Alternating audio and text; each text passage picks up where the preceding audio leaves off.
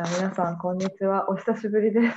お久しぶりです。すいません。本当に仕事が忙しくて。入っちゃいましたが、あの、久々にポテトやりたいなと思います。ゴールデンウィークですね。うん。なんかみんな旅行とかできないから、家にいるのかな。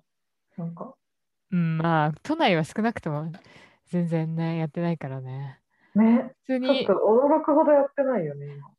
最初、あの、まあ、都都内じゃない場所で今働いてて、で、まあ、久しぶりに都内に戻って、まあ、家族のところに行こうとしたんですけど、で、それで、まあ、都内にも戻るのをなんか、先輩に言ったら、うん結構普段からからかうような先輩だったんで、その なんかもう結構食堂の場所とか嘘ついたりとかするような人だったから、もう普通にその先輩が、いや、都内全然店やってないよって言ったの全、もう完全に嘘だと思って、いや、やってますよとかって言ったら本当にやってなくてびっくりしたっていう。ごめん先輩っていう。食堂の場所。ひどいからかい方だよね。そう、昨日私もあのちょっと用事があって東京駅の近くに行ったんだけど、どこもやってない。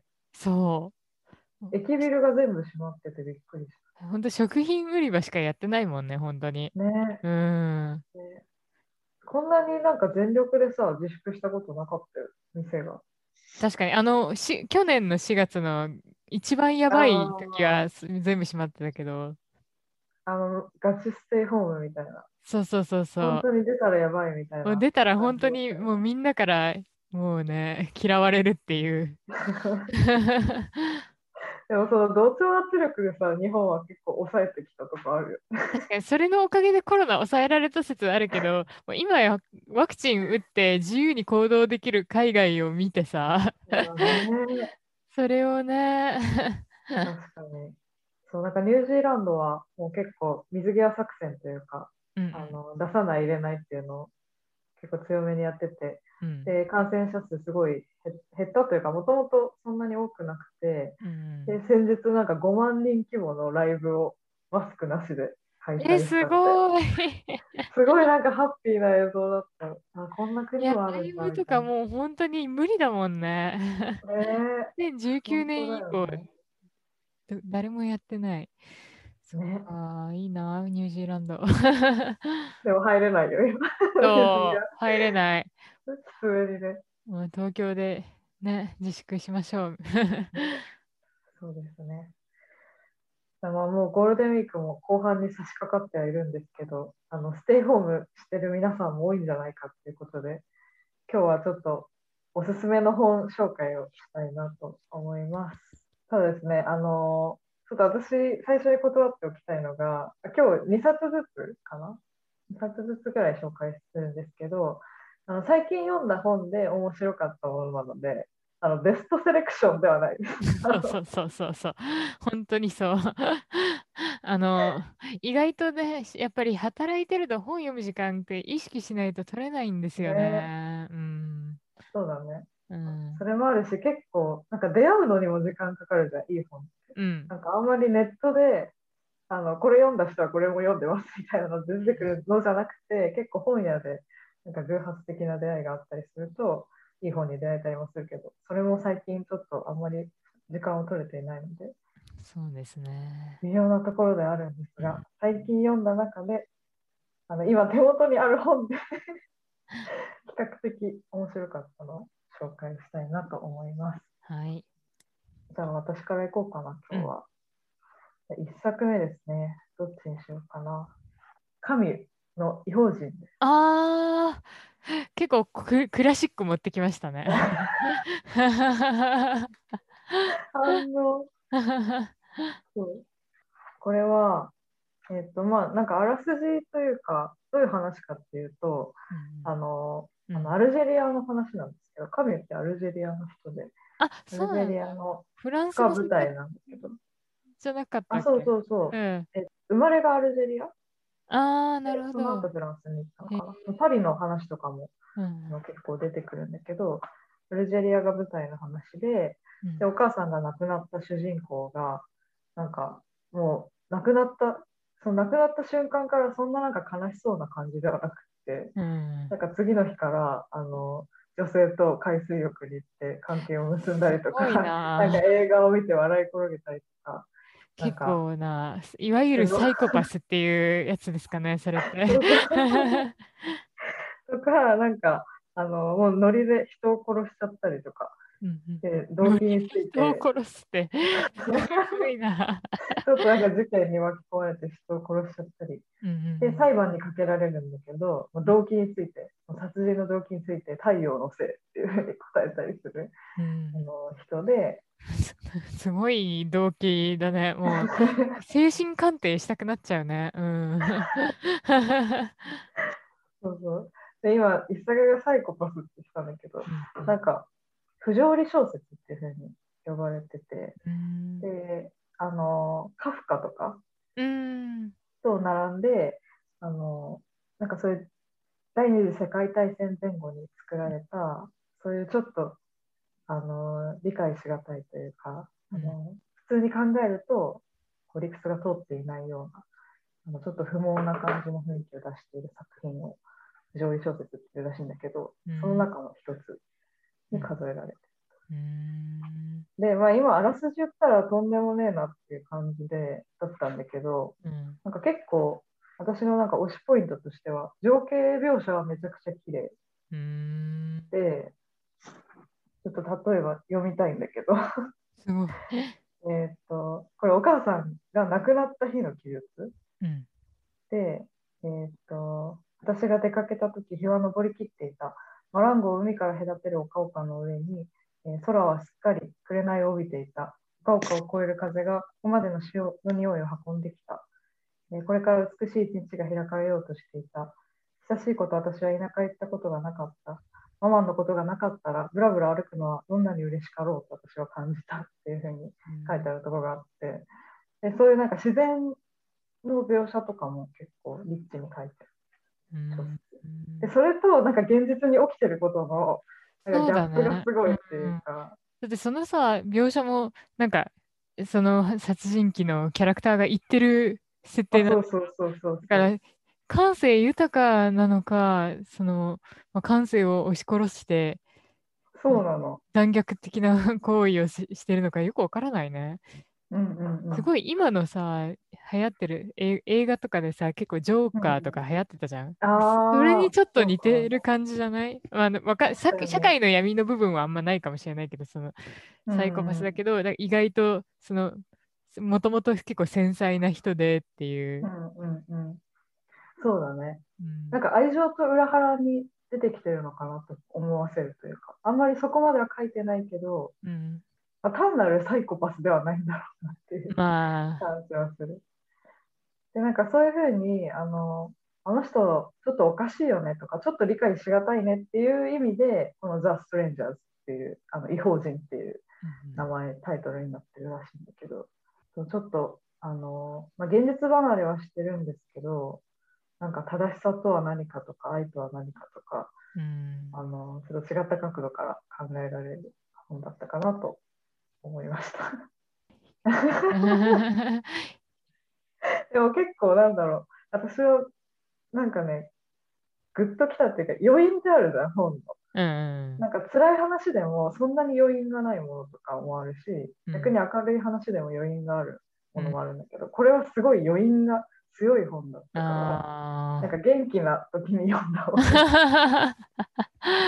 まあ、あるよね、そういう強めの本。結そ構う、ん。今回別に紹介する気はないけど、すごい罪と罰とか読んだ後もすごい、もうん、う余韻が重すぎて、はあって感じだったから、きっと違法人読んだらそうなるんだろうな。罪と罰も確か不条理小説のあまあそうだよね。なんかちょっと似てる気がする。結うん局サイコパスだし。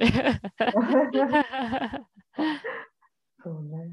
うんそういうなんか極限状態というか、なんか、その極地に置かれた時に人はどうなるのかみたいな 感じの小説でもあった気がする。難しいな、本リコメンドするのって。ねえ。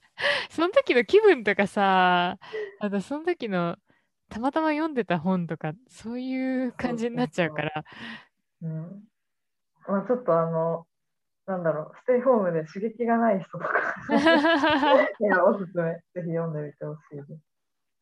あの描写も綺麗なので。はい、という一冊目でした。じゃあ、伊坂さん。はい、えっ、と、私もあの本当に最近読んだ本からピックアップするって感じなんだけど、あの、なんか、ミンジン・リーさんっていう人が書いたパチンコっていう本がこう最近読んで、まあ、そのじゃ在日コリアンの人の話なんだけど、はいはいはい。まあ、小説で。で、その最初にその主人公の女の人がうん。日本に渡った時から、まあ、3世代ぐらいにわたってすごい群像劇としてそのうん。書かれている小説で、うん。まあ、途中、ね、戦争を挟んで、まあ、うん。戦後、まあ、いろいろ、まあ、差別とか受けながらその、うんまあ、コリアンとしてなんだろうまあある人はその社会の中で地位確立するためにすごい、まあ、教育とか受けて頑張ってうんでそれでいろいろまあ立ち向かう中ですごい挫折を味わったり。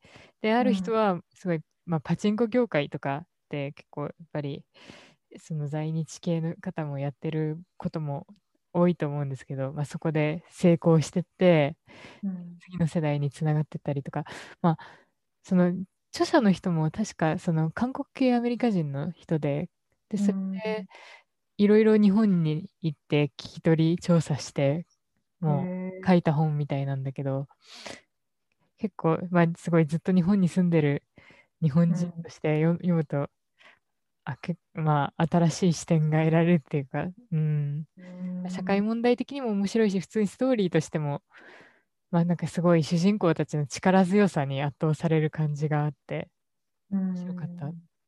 えそれ、舞台は東京とか？あのね主に大阪。大阪。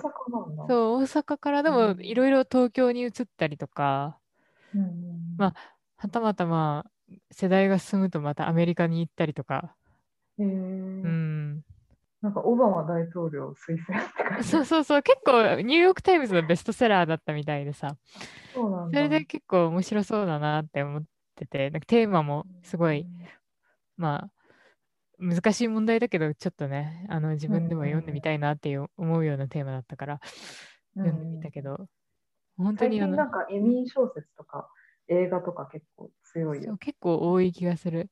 で、イメージ的に本当にその何世代にもわたってそのあのなんだろうその力強い一人一人の人生を描写してるっていう点ではなんかうん山崎豊子のあれに似てるなって思った。なんだっけ二つの祖国うん二つの祖国。ちょっとテイストが似てる感じがする。うんううん、結構まあ小説としては長いけど、ん。うんまあ、ステイホーム中に読むのにはちょうどいいかもしれない。うんうんうん。なんかこういう、あのーもちろんその教科書的に学ぶことも多いけど、やっぱ移動してる人ってそれぞれ一人一人さ、当たり前だけど、あのー人格があって、そう、人格ではないし。そう、あと背負ってきた人生とかさ、そうそうそう。うん、そういうのがあって、うん自分なりの信念とかもそれぞれのキャラクターにあって、うんうんううん。ん、結構裕福な人たちの話なのかあのね、それも時代によって変わってくるんだよね。時代と、あと、な。そうだね、まあ、その、まあ、裕福になったり、うん逆に落ちてったりとか、まあ、うんそれも本当に時代背景とか、うん。その、その生きてる環境で変わってくるかな、その、うん。でもどんなに貧しくなった時点でもすごい力強く粘って生きてる姿にうん。すごい圧倒されるし、で、一方で裕福になってもちょっとうん。どっかしら心の中に緊張感を持ちながら読んでるっていうか、なんか裕福になったからってすごいあのね、その登場人物たちが必ずしも幸せとは限らないし、うんね、なんか移動してきた人が裕福になるってすごい複雑だよ。その現地の社会では。そうそうそうそう。複雑だし、しかも裕福になったとしても、その社会的に差別を受けてる側面もあるから、そうだよね。そうそういうところの描写が結構細かかったような気がするな。その具体的にね、線引いたりとかして、あの、ど どういう文章が。うん。あ大阪の鶴橋なんだ。祖父母がキムチを買いに行ってあ、そうそうそうそうそうそうそうキムチをね、そう、あの、コリアンタウン。そうあの売ってる描写もあるんで、で 意外と意外とね、なんか大事なポイントポイントっていうか、中ーでそこから発展する場所もあるから。あ、そうなんだ。じゃあ私の2冊目いきますね。最近読んだ、久々に読み返したんですけど、うんあれ、ね、社太宰用治の社用です。社用社用読んだ結構前に読んだ気がするな。うん。あああでも結構、あれだよね、あの、落ちぶれかけてる元あ家族の話だだ。そうです。うんなんかもう結構、あの経済的にきつくなってきた、その元貴族みたいうんうなん人たちが、まあ、その家族があの主人公の女性とあのお兄ちゃんとってこういるんですけど、まあ、それぞれの落ちぶれ方をしていくというか あの破滅していく物語。太宰感あるね。太宰かそうね、私なんか太宰結構好きで、あのなんかこう定期的に太宰ウェーブがやってくる。太宰読みたい時期みいたいなのがるよね。うん。そうそうやってきて、うん。で今回もやってきたので、うんうんちょっと社用を読んだんですけど、うん。まあ、社社用があの太宰ベストではないんだけど、私の中で。うん。ただ、なんか太宰感はすごい強いというか、あのあ太宰を満喫するためには、うん。こうもってこいな小説だなと思ったので、紹介するんですけど、なんか、まあ、すごいなというか、あのー太宰がすごいなって思うのが、語り口が女性なんだよね。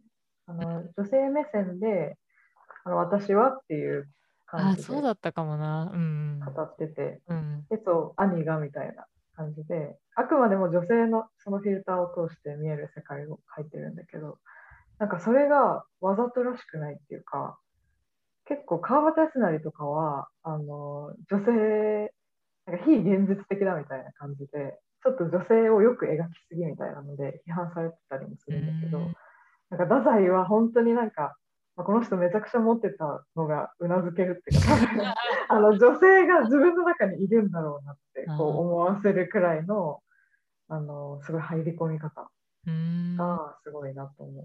まあねなんかこの、まあ、和子っていう主人公が、まあ、恋と革命のためっていうふうに信念を持っててで、まあ、その破滅していく家族が落ちぶれていくのと同時にすごい恋に溺れていくんだけどなんかそのなんか滅亡の様子はね結構美しいというかうん。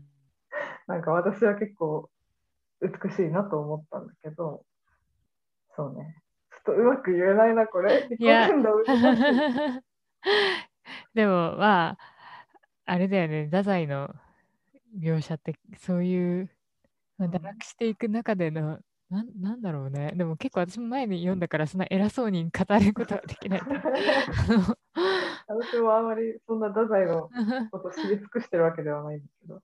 なんか私になんで太宰ウェーブが来るのかなって最近考えたんだけど。うん。やっぱりなんか曖昧なものとか正しくないものを欲してるのかなって思って。なんか今の世の中って結構これ個人的な感覚ですけどなんか怖いほどに正しさを求めてるっていうかさ、うんなんか全部エビデンスが必要みたいな。そうだね。会社とかでもそうだしあと人間関係とかでもなんかすごい不定ってすごい叩かれるじゃん。なんか芸能人の、うん。別に人が何してよってどうでもいいことなのに、うん。すごい異様に叩く習慣とかも結構そういう言動を目にし目にしてるとうん。なんかいや別にあの不定をしろって言ってるわけではないんだけどなんかそういう規範から外れた部分で見出されるなんか美しさとか、うあんのそこでしか感じられない感情とかも結構あるんじゃないかなって思ってて。うん。そのタブーな領域みたいな。うん。で別になんか結果として正しいのはすごいいいと思うんだけど、うん。なんか全部正しい方向に持っていこうとするなんか流れは結構つまんないなって思うから、なんかその反動で多分 確かにね、今の世の中ね、何でも批判したり炎上したりキャンセルしたりするからさ。うん、いうん。やもちろんなんか誰かをすごい虐げてるものとかは徹底的にそのあの批判されていくべきだと思うんだけど、うん。けどまあそれはね、そうだけど、うん、でもなんかそうじゃない部分を、そ非現実、非現実じゃないけど、その正しくないものを、まあ、非現実の中で描写するっていう、まあう、んうんうんアートの一つの手段として小説があるとしたら、うん。そうだね、ちょっと遊びというか、うん、まあ、ダサいは遊びすぎだと思うけど、そう。人生の遊びの部分をうん。やっぱしっかりね、享受していくといいんじゃないかな。ただなんか結構今読んでも、なんかこうグッとくる、うん。くるって個人的にね、うんうんうん。こうキュンとしてしまうセリフとかがあるから、あーなんか時代って変わってないというか、うん。でも結構あれだよね、本当にさ、太宰とかの小説もそうだしさ、あと、なんか、その古典系の小説って何回読んでも味があるっていうか、ね、それ読むたびうんにさ、結構感覚が変わる気がする。そうだね。うん。多分、社用大学生前半の時とかに初めて読んで、うん。で何回か読んでるけど、なんか毎回結構捉え方が変わる響く場所とかも変わるから面白い。でもその何度でも味わえる系の作品がさ、なんか古典になってくんだろうだから世に残るんだろうね。ね。や今回別に紹介するわけじゃないけど、結構うん夏目漱石の心とかは私も中高ね生と、あと大学生の時に読んだけど、すごい違面白かったし、と社用も2回目読んだらまた違うのかな。読みたくなっちゃうよね。なんかたまに古典ウェーブ来るわ。古典ウェーブ来るよね。来る来る来る。でも夏目漱石はやっぱなんか別格な感じするね。なんかうん夏目漱石の後人、あの行く人ってうん書く、うん。後人とかは多分私ベストセレクションに入ってる。あれは何回読んでもすごいなっていうか。っていうか本当にねあの時代、あの時代であんなうん作品書けるのすごいよね。ねえうん。あとなんか夏目漱石はさ、普通に評論というかさ、あの、和歌山の公演あのをまとめたやつだった気がするあ、。うん。現代日本の会か。あれとかも、なんか、すごいリンクするとこあるよね。なんか現、現代と。うーん。いや、ほんと100年以上前なのにさ、ねえ、何も変わってないんだよね、多分。いや、てか本当に物の本質を捉えてるんだろうな。すごいな。ねやっぱ偉人は違うね。ねえ。うんてかすごい高いところから、別にあの世の中の動きとか人の感情とか全部そうだと思うけど、すごい俯瞰して見られる人って、うんこう抽象度高く捉えて、本質みたいなところに近づくと、もう時代関係ないんだなって感じがする。OK。じゃあ、坂の2冊目。うん。いや、これは私結構要所も読むんですよね。で、あの、今から紹介するのも要所なんだけど、うん、あの、ローナン・ファローって人が書いたねキャッチキルっていう本があって、うん、まあ、それ、さっき言ってた太宰とは逆で逆にもう正義を突き詰めるタイプの話なんだけど そのいわゆるあのテレビ局の中でのなんかセクハラ問題が結構あー。MeToo 運動が流行ってた時のででその著者がジャーナリストなんだよね。でその不正を暴くためにあの、なんだっけな。テレビ局とあとなんかハービー・ワインスタインっていうあの映画監督とか元元映画監督の人がすごいうん。いろんななんか女性になんかセクハラとかしてて、うん。でそでもそれをまあその人はすごい業界を牛耳ってるからその証拠を全部隠滅したりとか、外部組織に頼んでなんかススパイじゃないけどそその あのジャーナリストに摘発されるのを防ぐような手立てをいろいろ行ってたらしいのね。うん。でそれを一つ一つなんか暴いていくんだけど著者が、うんうん。本当サスペンス的な感じもあってすごい面白いし、ね、アメリカのし芸能界の闇が 芸能界だけじゃないけどさそうそう。やっぱりさまあそのそういう業界に限らずいろんなところでね、あの性差別とかに苦しんでる女性がいたりとか、うん。セクハラされたりしてる人もいるからさ。うんだからまあ今回の事件を皮切りにうん。いろんななんか MeToo が始まったわけだしさ、うん。これがきっかけらしいのね本当にこの事件うんが、うん。そうなんだ。そうだからなんかその舞台裏を知るっていう感じへで結構面白かった。まあ本当になんかサスペンス的な要素が結構あって読みながら本当にハラハラしてたし。へうーん。それもなんかで紹介されてたの？アメリカで結構話題になってるみたいな。いやなんかねそれは人から教えてもらったなんかしとん友達から教えてもらってうん、まああんまりあのねうん。あのすごい社用とかそそういう感じでさ余韻を感じながら読む本じゃなくてあ 本当になんか時間をあっという間にあなんあか消費したい時に読むのにいいかもしれない。うんうんうんよくさ推理小説とかもでもそうじゃんなんか時間そうだをねそう潰すために読むっていう感じ。うん映画みたいな感じだよね。あ、そうそう、映画みたいな感じ。じ。そうそうそうそう。映画とかうん推理小説とか。うんだからステイホームで、まあそんなに重く考えたくないけど、うん。まあ、ちょっと現代的なテーマも含まれてるし、ちょっと軽く読んでみたいなっていう人には向いてるかもしれない。うん。えそれなんか辛い、そんな軽く読める感じだ。なんかテーマを聞くとさあ、まあまあテーマ重いし、なんかその、確かにちょっと内容的になんか、あーきついなみたいな時もあるけど、でもうん。別に、あの、パチンコよりは全然軽い。パチンコの方が重量級だったね。なるほどうね。んえ。パチンコは、うんあれ、日本語で読んだの？あのね、パチンコは、あの、私は英語で読んだけど、でも日本語版も売ってるし、あの父親に勧めたら父親は日本語版で読んでた。えー、お父さん読んでくれるの？優しい そう日本語版出てきたから、そうそうそうそう。和訳されてるんだと思う。うん。まあ、でも皆さんあのご存知ない方もいるかもしれないんですけど、一坂さんはもうあの両方同じぐらい。あんまり参考にしない方がいい そうにあのパチンコは日本語で読める本なので、ぜひ手に取ってください、ね日本に住んでる方は、日本語優位の方は、日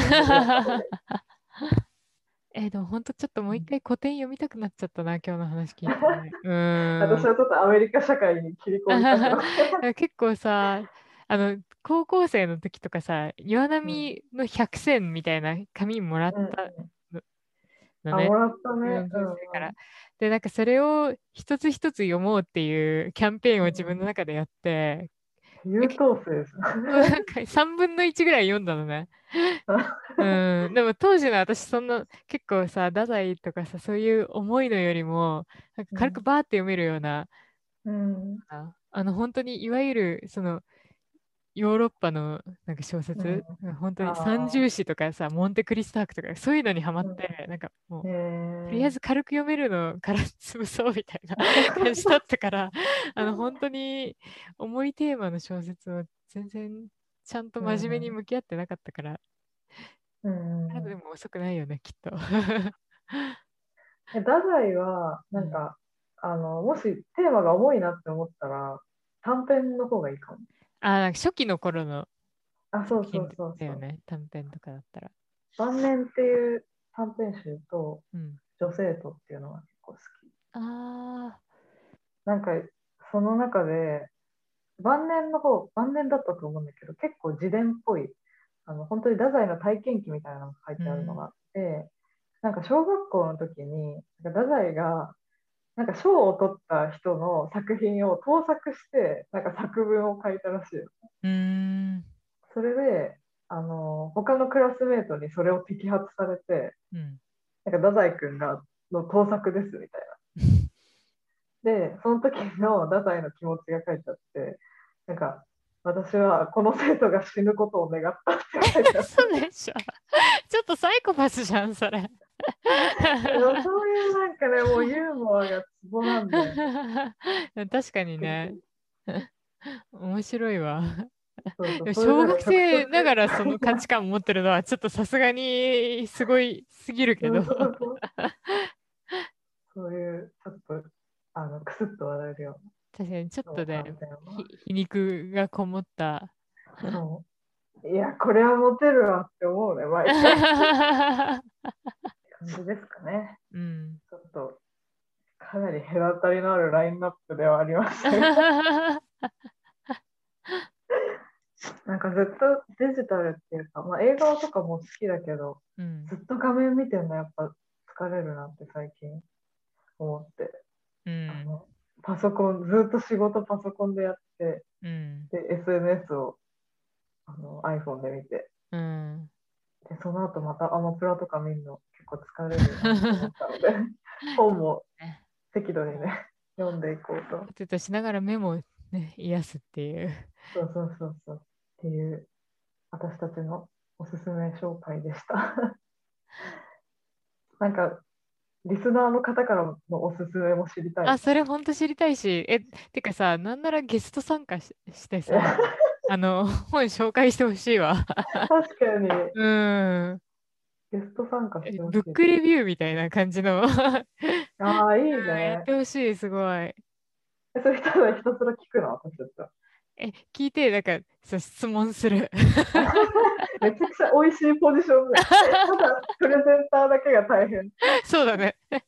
大学の発表みたいな感じになっちゃってるわ。なんか一冊でもいいので、おすすめ教えてくえ、れ本当に知りい。たい。皆さん、あのステイホーム大変だと思いますが、ちょっと飽きつつある人もいるかもしれませんが、本をお供に頑張りましょう。あ、そう、ちょっと結構ね、あの感覚は不定期になると思うんですけど、ちょっとね、あの、やっぱりなんだかんだポ、ポテト街の時間が意外とハードなこともあるので、そうね、うちょっん、と無理のない、私たち自身サステナブルな頻度でそうそうそうそうやってそう、いこうと思います。ゆるふわでね、そうね、うん、うん、また聞いてくれると嬉しいです。はい、では皆さん、引き続き素敵なゴールデンウィークをお過ごしください。